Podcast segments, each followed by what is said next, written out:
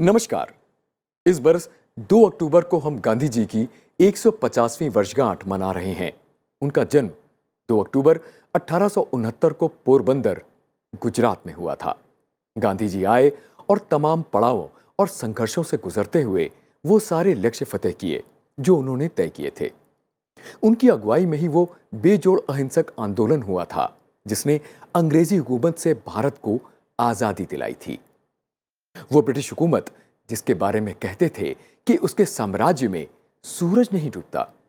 उस हुकूमत को उन्होंने देश की जनता के साथ मिलकर संयम और सिद्धांतों पर अडिग रहकर वापस विलायत का रास्ता दिखा दिया था। गांधी जी हमारे ही नहीं, बल्कि संयुक्त राज्य अमेरिका में मार्टिन लूथर किंग, दक्षिण अफ्रीका में नेल्सन मंडेला और म्यांमार में ओंग सैन सुकी जैसे नेताओं के भी आदर्श रहे। इन सारे नेताओं ने दुनिया भर के कई उत्पीड़ित समाज के लोगों को लामबंद करने के लिए गांधीवादी विचारों का सफलतापूर्वक इस्तेमाल किया था। ये सारे प्रसंग महात्मा गांधी की निरंतर प्रासंगिकता का शानदार उदाहरण कहे जा सकते हैं। गांधी जी के आदर्श और नेतृत्व हमारे विविधता से भरे समाज का दर्पण है। कह सकते हैं कि वो एक युग के ही नहीं थे, बल्कि उनके विचार अनंत काल के लिए मानवता की धरोहर हैं। राज्यसभा टीवी ने इस मौके पर एक खास सीरीज़ बनाई है, मोहन से महात्मा तक। इसके अलहदा एपिसोड्स के मार्फत हमारे साथी गांधी जी के मानव से महामानव बनने के सफ़र को आपके स्क्रीन पर उकेरेंगे। उन जगहों पर जाएँगे जो गांधी जी के सफ़र और तारीख का हिस्सा रहे हैं। आज के दौर में उनकी प्रासंगिकता यानी रेलेवेंस को छोटे छोटे किस्से और कहानी के चश्मे से टटोलेंगे। आप तक लाएँगे, ताकि एक तरफ़ आने वाली पीढ़ी से उनका वैचारिक परिचय गहराए और दूसरी तरफ़ समता, अहिंसा, स्वराज और सामाजिक परिवर्तन जैसे उनके सर्वकालिक मूल्य भारत को अक्षुण रखें, दिशा और प्रगति देते रहें। तो शुरुआत करते हैं पोरबंदर से।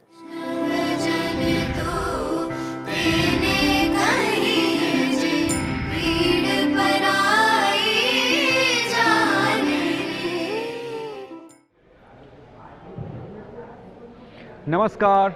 बापू की 150वीं सालगिरह के उपलक्ष्य में राज्यसभा टीवी की इस खास पेशकश में आपका स्वागत है। एक स्वतंत्रता संग्राम के सेनापति, एक राष्ट्रपिता, एक महात्मा। गांधी जी के जीवन की शुरुआत अगर होती है तो होती है मोहनदास की कहानी से। मोहनदास करमचंद गांधी जो पोरबंदर के इसी कीर्ति मंदिर में जन्मे। तो आखिर क्या था गांधी जी का सफ़र और क्या थी मोहनदास की कहानी। आइए जानते हैं।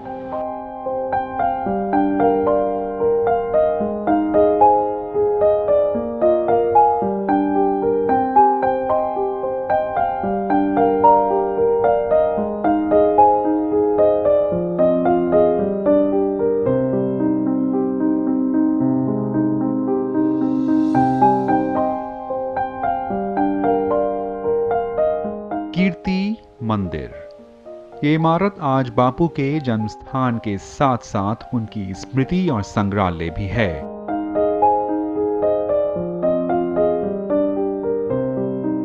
तकरीबन 200 साल पहले यहाँ सिर्फ़ एक हवेली हुआ करती थी, जिसे बापू के परदादा हरजीवन रायदास गांधी ने खरीदा था।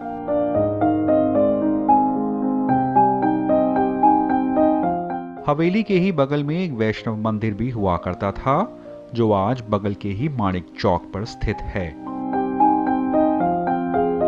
गांधी कुंबा असल में पोरबंदर से 40 किलोमीटर दूर, कुटियाना ग्राम से यहाँ पोरबंदर शहर आया था।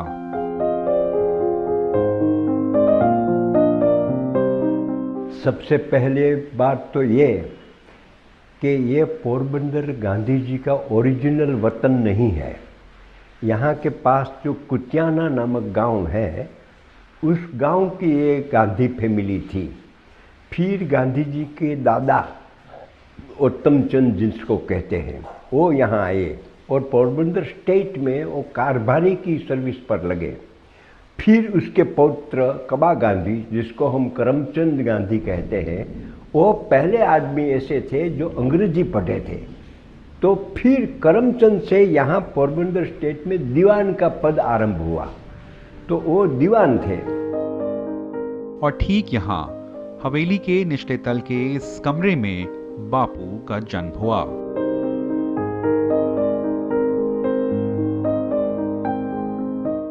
बापू के पिता करमचंद गांधी, जिन्हें काबा गांधी भी कहा जाता था, तालीम से वकील थे। उनके पिता और बापू के दादा उत्तमचंद गांधी पोरबंदर के दीवान हुआ करते थे। गांधी जी का जन्म पोरबंदर में ही हुआ। छः साल, सात साल तक ये पोरबंदर में ही रहे। यहाँ कोई पढ़ाई नहीं की है गांधी जी ने। गांधी जी का प्राथमिक शिक्षण राजकोट में हुआ है। तब सारा का सारा फैमिली राजकोट चला गया था। गांधी जी ने यहाँ बाल मंदिर जिस आज आज हम बोलते हैं, उसको पाठशाला कहते थे यहाँ, अध्वर्यु की पाठशाला। उसमें गांधी जी ने एक, दो, तीन और क, ख, ग, घ घूटे थे। बस ये पाठशाला का ट्रेनिंग गांधी जी का यहाँ हुआ था। कुछ समय बाद करमचंद गांधी को राजकोट का दीवान नियुक्त कर दिया गया, जिसके बाद उनका परिवार भी राजकोट चला गया। मोहनदास उस समय महज सात वर्ष के थे, जब उन्होंने कीर्ति मंदिर से अपनी यादें समेटकर एक नए घर नए शहर की तरफ़ सफ़र की शुरुआत की। जब गांधी जी सात साल की उनकी उम्र थी तब उनका परिवार राजकोट आया क्योंकि उनके पिताजी करमचंद गांधी जो थे उनको राजकोट राज्य के दीवान के पद पर नियुक्त किया गया और तब वो परिवार जो है वहाँ पर राजकोट आकर बसा और तब से राजकोट में उनके जीवन की शुरुआत हुई।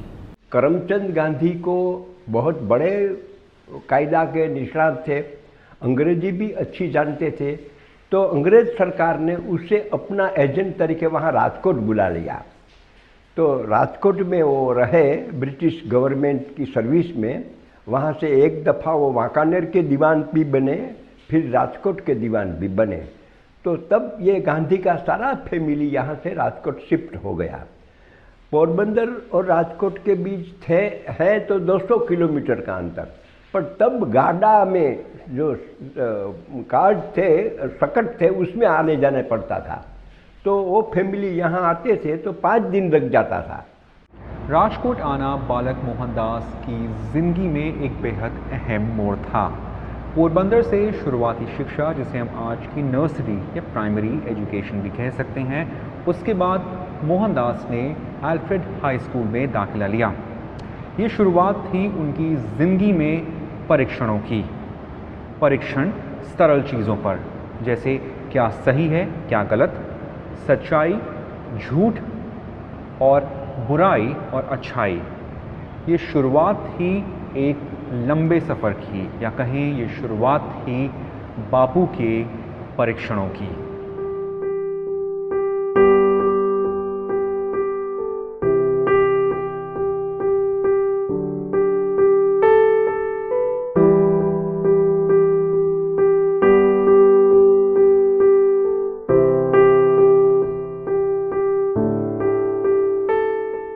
महात्मा तक की जो यात्रा थी वो यहीं से शुरू हुई मोहनदास से। और उनके घर का नाम तो मोनिया मतलब जिस जो अ, बड़े लोग जिसे बुलाते हैं तो मोहन मोहनियो और मोनिया करके उनको उनके बुज़ुर्ग जो है खास करके उनकी माँ और कामवाली बाई जो वो बुलाती थी। तो यहाँ से शुरू हुई ये यात्रा। तो पूरा भारत उनकी कर्मभूमि रहा पोरबंदर उनकी जन्मभूमि रहा। ये राजकोट जो है ये गांधी जी की संस्कार भूमि है। ये जो राजकोट चले गए, वहाँ राजकोट में उसका प्रमाण पत्र भी मिलता है, रजिस्टर जो प्राथमिक शाला है, उसमें उसका नाम भी मिलता है। फिर वो हाईस्कूल भी वहाँ कही कही तो उसमें दो तीन प्रसंग ऐसे बने, जिसने गांधी जी को सत्य क्या है, मुझे झूठा बोलना नहीं चाहिए, ऐसा उसके जीवन में आया। कोई व्यसन न रखना चाहिए। ये बीड़ी, चुराई वो सब प्रसंग राजकोट में बने हैं। राजकोट में सात वर्षीय मोहनदास की स्कूली शिक्षा अल्फ्रेड हाई स्कूल से प्रारंभ हुई। ये शहर का एक बेहद जाना माना स्कूल हुआ करता था, जहाँ उस समय के रईस और अंग्रेज़ घराने के बच्चे पढ़ा करते थे। स्कूल में मोहनदास एक आम छात्र भरी थे। लेकिन यही वो वर्ष था जब उनके व्यक्तित्व को प्रारूप मिलना शुरू हुआ। इसी स्कूल जब, जो जिस परिसर में हम बैठे हैं तो वहाँ पर एक घटना घटी थी कि कोई एक इंस्पेक्शन के लिए कोई आया स्कूल में और उन्होंने केटल का स्पेलिंग जो है वो गलत लिखा। तो शिक्षक उनको इशारा कर रहे थे कि तू बाजू वाले लड़के में से देखकर सही शब्द लिख ले ताकि हमारी स्कूल का बुरा ना लगे। लेकिन मोहनदास ने मतलब बापू ने, वो नहीं किया। और फिर उन्होंने लिखा है कि मैं परीक्षा में तो पास नहीं हुआ मतलब उस परीक्षा में पास नहीं हुआ, लेकिन एक ह्यूमन बीइंग के तहत पर तौर पर मुझे गलत नहीं करना चाहिए, ये पाठ मुझे अपने आप से मिला। तो ये घटना यहाँ पर घटी थी। पढ़ाई से अलग हटकर युवा मोहनदास की खेलकूद में खासा रुचि थी। उनका क्रिकेट से प्रेम शायद आज कम लोग ही जानते होंगे.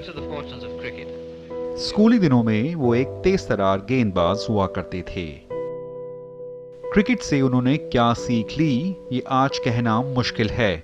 लेकिन अंग्रेज़ों के उस खेल में भी प्रतिद्वंदी उनका लोहा मानते थे। स्टूडेंट लाइफ में गांधी जी क्रिकेट भी खेले थे। और हमारे इंडिया के बहुत बड़े क्रिकेटर जिन्होंने मतलब भारत में क्रिकेट की नींव रखी, वो जाम रणजीत सिंह जी, रणजी ट्रॉफी जिसके नाम से खेली जाती है। तो उन्होंने भी किसी अपने एक दोस्त को एक पत्र में लिखा था कि भाई, आप जब क्रिकेट खेलो तो इस लड़के के सामने अगर बैटिंग कर रहे हो तो ध्यान रखना, वो ऐसे बॉल गेंद फेंकता है। तो वो क्रिकेटर भी बहुत कम समय के लिए रहे। दूसरी तरफ़ मोहनदास का पारिवारिक माहौल कहें या सुचेतना। बचपन से ही उन्होंने जीवन में सफ़ाई को प्राथमिकता देना शुरू कर दिया और सफ़ाई की ये सुचेतना उनके साथ साथ चलती रही। ये आदत जल्द ही जिद और वहाँ से जनचेतना की ओर आगे चलकर अभियान बनने वाली थी। शुरू से ही गांधी जी को ऐसा हो गया था कि ओनली माइंड की कैरवणी अच्छी नहीं है। साथ साथ शारीरिक श्रम भी हमें करना चाहिए, जिसको गांधी जी ने बुनियादी कैरवणी नाम दिया। क्या आप गाँव, आप जाते हैं और रास्ता में केले की छाल है, पत्थर पड़ा है तो हटा लीजिए। ये भी आपकी कैरवणी ही है। तो गांधी जी ने अस्पृश्यता छुताछूत का और ये स्वच्छता का गांधी जी के बहुत शुरू से ही संस्कार था। और उसने वो करवणी में बुनियादी एजुकेशन जिसको कहता है किया जाता है, उसमें वो शामिल कर दिया था कि वो बुनियादी कैरवणी होनी चाहिए। झाड़ पान उछरना, ये रास्ता गंदा नहीं करना, स्वच्छता रखनी, आप बड़े हो तो भी झाड़ू उठा लीजिए। अपना पायखाना भी वही साफ़ करते थे। और छह सालों बाद तेरह वर्षीय मोहनदास का एक बार फिर पोरबंदर आना हुआ। वजह थी उनका विवाह। कस्तूरबा, जिनके पिता क्षेत्र के नगर सेठ थे, मोहनदास के साथ विवाह सूत्र में बंध गईं। बाल विवाह उस समय एक आम बात हुआ करती थी। मोहनदास करमचंद गांधी के बापू, या कहें महात्मा बनने के सफ़र में ये एक अहम पड़ाव था। गांधी जी की सगाई, जिसको हम विवाह कहते हैं वो बचपन में ही हो गई थी। और ये यहाँ की नगर सेठ की कन्या कस्तूरबा से। एक बात बात यहाँ भी ध्यान रखनी चाहिए कि कस्तूरबा का और भी दो विवाह हुआ था। लेकिन जो रोग चारा था, जिसको हम मरकी कहते थे, वो मरकी के कारण वो दोनों के दोनों कन्याएँ का देहांत हो गया था। ये तीसरी कन्या थी, जिसके साथ गांधी जी का विवाह हुआ। शादी हुई तो दोनों की उम्र फोर्टीन ईयर्स चौदह साल की थी तो बच्चे थे दोनों। तो रिचसर अ, वो क्या क्या कहते हैं कि वो लड़ते झगड़ते थे जो बच्चे जो शरारतें करते वैसे करते थे वहाँ से ग्रो होकर फिर पूरी पूरा जीवन मतलब बयालीस तक आगा खान पैलेस तक। तो उसमें दक्षिण अफ्रीका का आवास भी आ गया उसमें दक्षिण अफ्रीका का सत्याग्रह और उस सत्याग्रह में बापू ने एक बार मतलब ये जेल जाने की बात हुई तब बापू ने कहा कि अगर जेल में तेरी मृत्यु होती है तो मैं तुझे जगदम्बा की तरह पूजूँगा।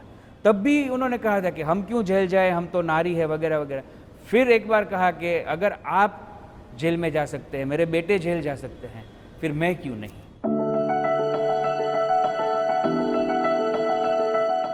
कस्तूरबा भले ही गृह शिक्षित थी, लेकिन मोहनदास के साथ रहते रहते, खुद के साथ साथ उनके व्यक्तित्व को भी प्रभावित करती रहीं। तिरसठ साल मतलब सिक्सटी थ्री ईयर्स का उनका लग्न जो लग्न जीवन, शादी का जो जीवन जो है वो रहा। और उनमें कस्तूरबा ने जो कोऑपरेट किया, शायद ही कोई नारी अपने हस्बैंड को इतना सहकार दे सके। और बात ये थी कि Gandhi ji was ever growing person हर रोज़ नई बात, हर रोज़ नई बात, नित्य नूतनता के इंसान थे। और जिस बैकग्राउंड से कस्तूरबा आती थी तो उस ज़माने को अगर हम देखें तो जिसे हम एकेडमिक एजुकेशन कहें, वो कम था। तो ये जो बैलेंस बनाना जो था, वो उनको कितना मुश्किल रहा होगा, लेकिन एक भी कदम वो पीछे नहीं रही।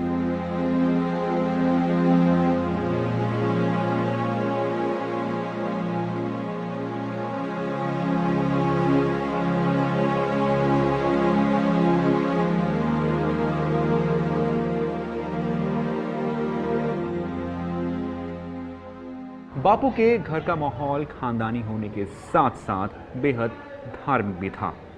वो खुद हिंदू वैष्णव समाज से थे, लेकिन सभी धर्मों को एक समान मानते थे। सभी धर्मों में से कुछ ना कुछ ज़रूर सीख लिया करते थे। सर्वधर्म संभव, ये फिलॉसफी जिस पर बापू ज़िंदगी भर चलते रहे, इसका शुरुआती ज्ञान उन्हें अपनी माता पुतलीबाई से मिला और बाद में उनकी पत्नी कस्तूरबा से भी उन्हें काफ़ी इस बारे में ज्ञान मिला।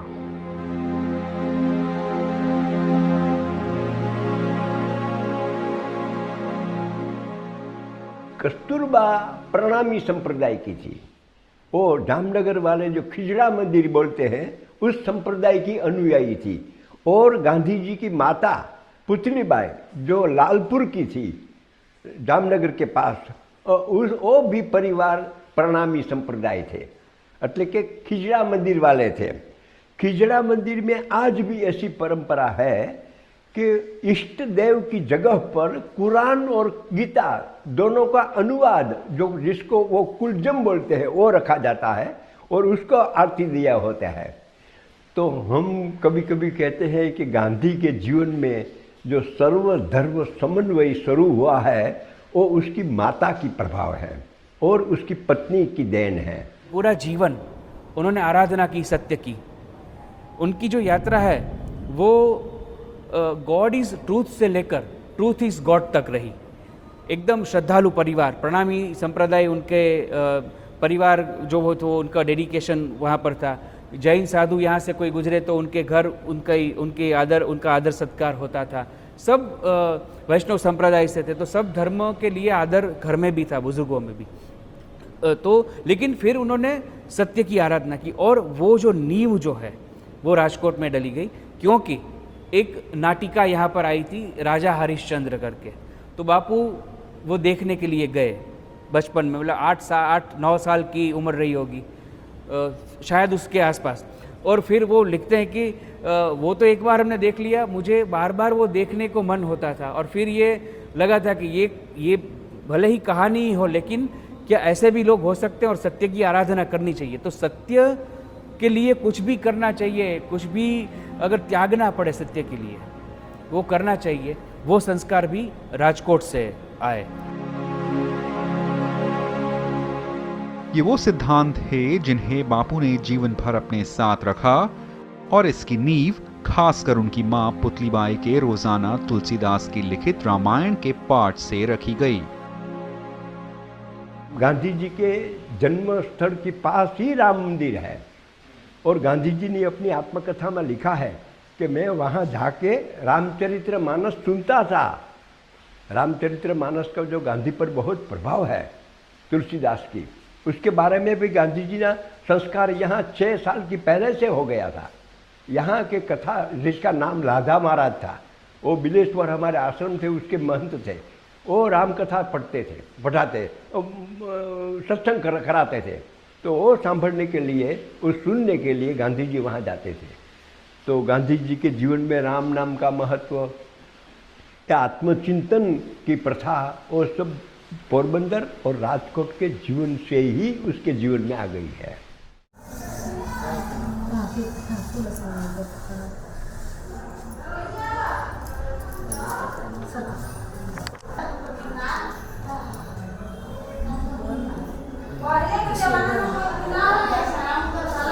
नाशिक जिल्ह्याમાં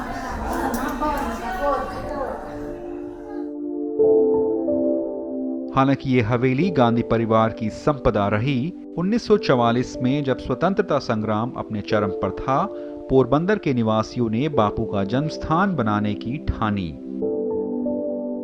और ये सच तब हुआ, जब पोरबंदर के पूर्व महाराजा नटवर सिंह जी और मशहूर शहरी नानजी भाई कालिदास मेहता और उनकी पत्नी संतोख बेन मेहता ने इस जगह को एक जनस्थल स्मृति बनवाने का प्रारूप दिया। सर्वधर्म संभव सरीके ही कीर्ति मंदिर को आकार दिया गया। कीर्ति मंदिर के वास्तुकार पुरुषोत्तम भाई मिस्त्री ने हिंदू, बौद्ध, जैन, पारसी, ईसाई और इस्लामिक कला के मेल को मिला जुला के एक बेहतरीन इमारत की संरचना की। बापू, महात्मा कैसे बने, ये सफ़र आज इतिहास में दर्ज है और कीर्ति मंदिर इस सफ़र का एक बेहद अहम चिन्ह है। बापू के जीवन के उन्यासी वर्षों के सांकेतिक इस मंदिर की ऊंचाई भी उन्यासी फीट रखी गई। और 27 मई 1950 में सरदार वल्लभ भाई पटेल ने कीर्ति मंदिर का उद्घाटन कर इसे देश को सुपुर्द कर दिया। ठीक बापू की इच्छा के स्वरूप आज ये मंदिर तो है, लेकिन यहाँ किसी भगवान की नहीं, बल्कि सत्य और अहिंसा नामक बापू के जीवन के दो मूल मंत्रों की पूजा की जाती है। जो गांधी का जो घड़तर हुआ है, वो सब बालपन में ही और किशोरावस्था में ही हो गया है। और गांधी जी इतने समृद्ध थे वो सिर्फ़ राजकारणी नहीं थे, आध्यात्मिक साधक भी थे। गांधी जी का सबसे बड़ा और महान पॉइंट ये है कि वो गांधी जी एक संपूर्ण आदमी है, इंसान है। राजकारण, समाज सेवा, दलितों, पलितों, उदाहरण, वो सब तो इसके जीवन में है ही। लेकिन इसके पह, इसके साथ ही वो आत्मचिंतन करने वाले थे। नानपण से ही वो अपने आत्मचिंतन की अंतकरण प्रवृत्ति क्या है? मेरा मेरा दिल क्या कहता है? यूँ तो बापू ने कई महापुरुषों के जीवन, ग्रंथों और लेखों से प्रेरणा ली, लेकिन सबसे ज़्यादा वो लियो टॉल्स्टॉय की लिखित kingdom of God is within you Ruskin की अनटू दिस लास्ट किताबों के साथ साथ श्रीमद राजचंद्र के उपदेशों से भी प्रभावित हुए। श्रीमद राजचंद्र एक जैन फिलोसोफर होने के साथ साथ एक समाज सुधारक भी माने जाते हैं। ज्ञान के संग्रह को बापू के आध्यात्मिक गुरु होने का दर्जा भी दिया जाता है। इन एज तक मैंने आपसे कहा कि जैसे राज, राजा हरिश्चंद्र नाटिका देखकर उनको ये प्रेरणा हुई कि सत्य का आचरण करना चाहिए। तब तक पढ़ाई जो थी वो यहाँ पर एक एक हद तक जीवन में नहीं आई थी। फिर तो हम जानते हैं कि टॉल्स्टॉय को भी अपनाया रस्किन को भी अपनाया और सबसे ज़्यादा जो प्रभाव रहा श्रीमद राजचंद्र जी का, जो आध्यात्मिक हम अगर बात करें तो उनकी भी पूरी उनको उन्होंने उन जो बातें है जी, वो अपनाई। सात साल की पहले ही उसने रामायण के महा मानस रामचरित्र मानस का पठन किया था और कथा भी सुनी थी। तो इसके बाद टोस्टोय है, रस्किन है। हमारे यहाँ एक बड़े, जो भी सौराष्ट्र के ही थे, काठियावाड़ी के थे, श्रीमद राजचंद्र। राजचंद्र के बारे में तो सारा का सारा प्रकरण भी गांधी जी ने लिख दिया है। जो अहिंसा, सत्य और प्रेम की बात गांधी जी के जीवन में आई, उसका बी बोझने वाले उसकी माँ थी, प्रणामी संप्रदाय की। पर उसको वटवृक्ष बनाने वाले श्रीमद राजचंद्र थे।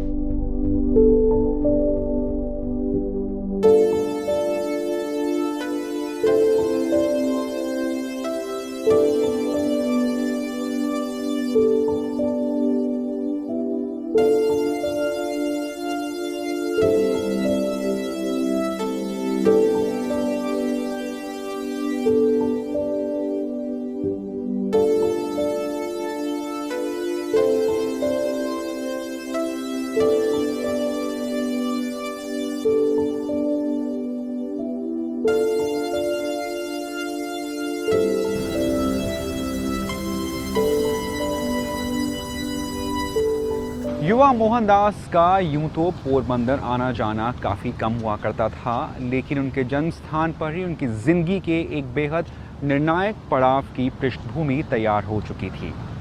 कठियावाड़ की एक निजी कंपनी, दादा अब्दुल्ला एंड कंपनी के मालिक शेख अब्दुल करीम जावेरी ने उनको अपने एक केस के सिलसिले में साउथ अफ्रीका जाकर पैरवी करने का आग्रह किया। फिर क्या था? एक युवा वकील मोहनदास करमचंद गांधी साउथ अफ्रीका के लिए रवाना हो गए। वहाँ ऐसा क्या हुआ कि जिससे मोहनदास करमचंद गांधी की ज़िंदगी महात्मा की तरफ़ बढ़ती रही? ये जानने के लिए अगला एपिसोड देखिए राज्यसभा टीवी की महात्मा गांधी के 150वीं वर्षगांठ के उपलक्ष्य में खास पेशकश पर। शुक्रिया।